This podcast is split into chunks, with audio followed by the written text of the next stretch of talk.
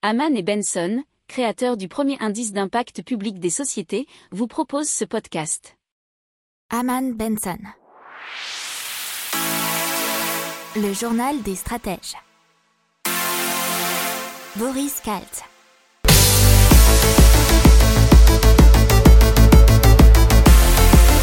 Bonjour à tous et bienvenue dans le journal des stratèges pour une revue de l'actualité éco-tech et impact du jour.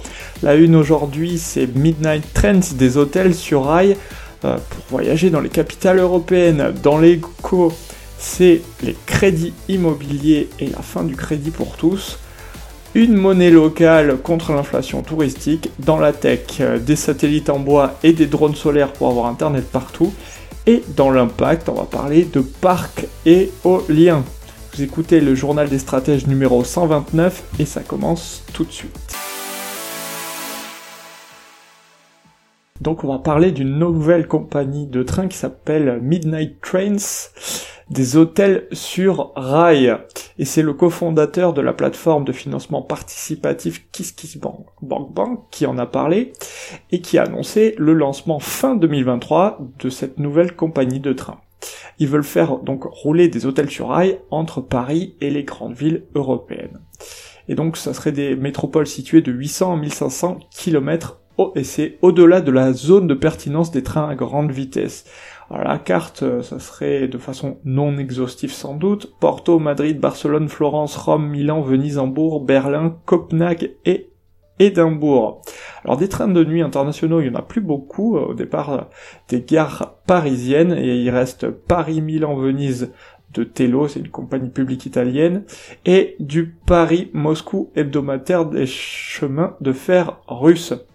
Alors, il faut savoir aussi que la SNCF et OBB envisagent de relancer des liaisons parisiennes dès décembre 2021 et Paris-Berlin deux ans plus tard avec des trains de nuit euh, plus classiques mais aussi modernes. Allez, on parle de crédit immobilier et surtout bah, la fin du crédit pour tous puisque les règles vont s'intensifier dès cet été. Euh, puisque les banques pourront plus difficilement accepter des prêts d'une durée allant au-delà de 25 ans et elles devront veiller à ce que le taux d'effort des emprunteurs ne dépasse pas 35%. Alors ce taux d'effort, c'est la part des revenus annuels qu'un ménage consacre à ses remboursements de prêts. Ces deux règles vont devenir prochainement une norme juridique contraignante, c'est ce qu'a décidé le Haut Conseil de stabilité financière HCSF. C'est l'organisme en charge de surveiller le système financier où siègent à la fois Banque de France et ministère de l'économie.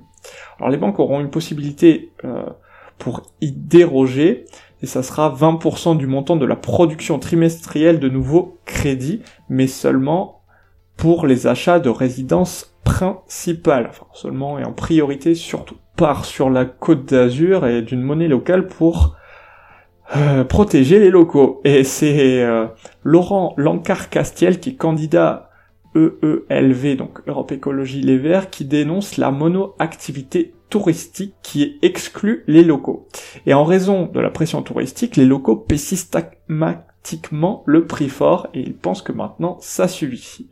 Du coup, une monnaie locale pourrait être mise en place comme un système de tickets restaurant que l'on achète avec des réductions. Sa viabilité serait garantie par les droits d'entrée ou de sortie en dehors du territoire, dit-il. Euh, ça permettrait d'accorder divers avantages aux locaux comme des tarifs privilégiés ou le libre accès aux musées départementaux. Alors le candidat propose de lancer cette expérimentation à Menton et de laisser les citoyens choisir le nom de la monnaie lors d'une consultation. Alors on parle de l'agence spatiale européenne et euh, je vais pas vous mentir, euh, j'ai été un peu surpris par cette nouvelle qui allait lancer un satellite en bois. Et oui, c'est le premier euh, satellite en bois à être envoyé dans l'espace. Il a été imaginé par l'écrivain finlandais et fondateur d'Arctic Astronautics Jari Makinen. Et euh, l'ESA, l'Agence spatiale européenne, cherche à savoir si ce matériau ne serait pas plus résistant que le métal dans l'espace. Alors, un nanosatellite, puisqu'il sera pas très très grand, 10 cm de côté seulement, qui s'appellerait CubeSat, construit à partir de panneaux en contreplaqué de boulot. Donc euh, on vous a présenté euh, la dernière fois les voitures euh, Ikea, là vous serez pas loin du satellite Ikea, traité pour survivre au mieux à l'environnement hostile de l'espace.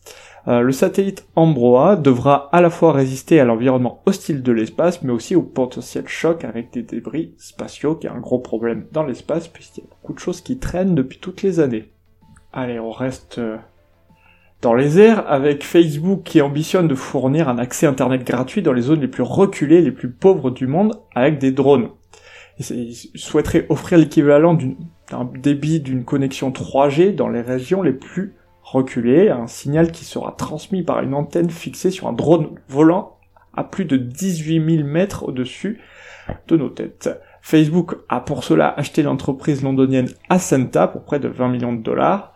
Ils sont spécialisés euh, dans les avions solaires capables de parcourir de longues distances.